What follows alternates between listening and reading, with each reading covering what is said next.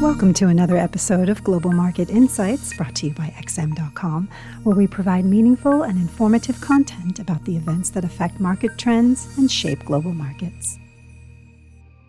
This is the Daily Market Comment Podcast for Wednesday, December 1st by Mario Hadjikyriacos. I'm Christina Marujos, and thank you for joining us at XM.com. The chairman of the Federal Reserve dropped a bombshell on global markets yesterday by signaling his central bank will consider accelerating the pace at which it withdraws liquidity from the financial system.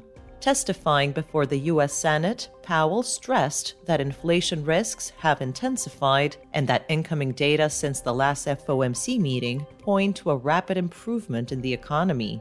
He also downplayed the Omicron variant as being a mere risk at this stage and explicitly said it could be appropriate to end asset purchases a few months earlier than planned. Several other Fed officials have expressed the same view about faster tapering recently, including Vice Chairman Clarida, Board Governor Waller, and regional presidents Daly, Bostic, and Bullard. Bearing some catastrophe in Friday's jobs numbers or next week's inflation report, it seems like an acceleration of tapering could be announced at the next FOMC meeting in mid December. The question that will keep traders guessing until then is exactly how much faster the Fed might dial back its bond purchases. Markets reacted quickly. Fed futures contracts are currently pricing in two rate increases for next year and even odds for a third one starting in June. Short term Treasury yields soared to reflect this hawkish shift, although longer dated yields fell as investors priced some inflation risk out of bonds now that the Fed is getting the normalization ball rolling properly.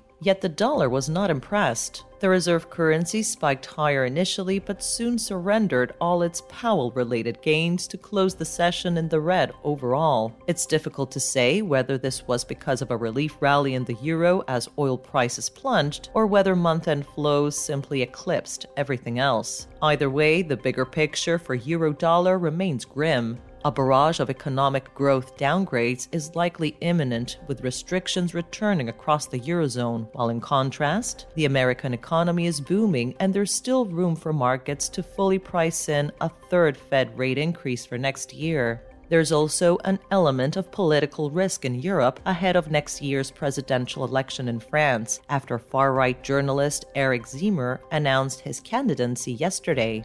President Macron is leading in opinion polls, but the risk is that the polls narrow heading into the election, adding a risk premium to the euro as hopes of continued European integration are challenged. Between Omicron worries, the Fed potentially speeding up tapering, and fund managers trying to protect their yearly performance before closing their books later this month, there has been no shortage of volatility in stocks lately. But for all the headlines, the S&P 500 is only 3% away from its record highs, not exactly panic territory. The market is essentially being held up by its generals, a handful of tech heavyweights. There has been a clear rotation to quality lately, with unprofitable growth companies and small caps getting blasted, while titans like Apple continue to forge ahead, carrying entire indices on their shoulders. As for today, there are several events that could reignite volatility. The ISM Manufacturing Survey and the ADP Jobs Report from America will top the economic calendar, while Powell will appear before the House of Representatives for his second round of testimony.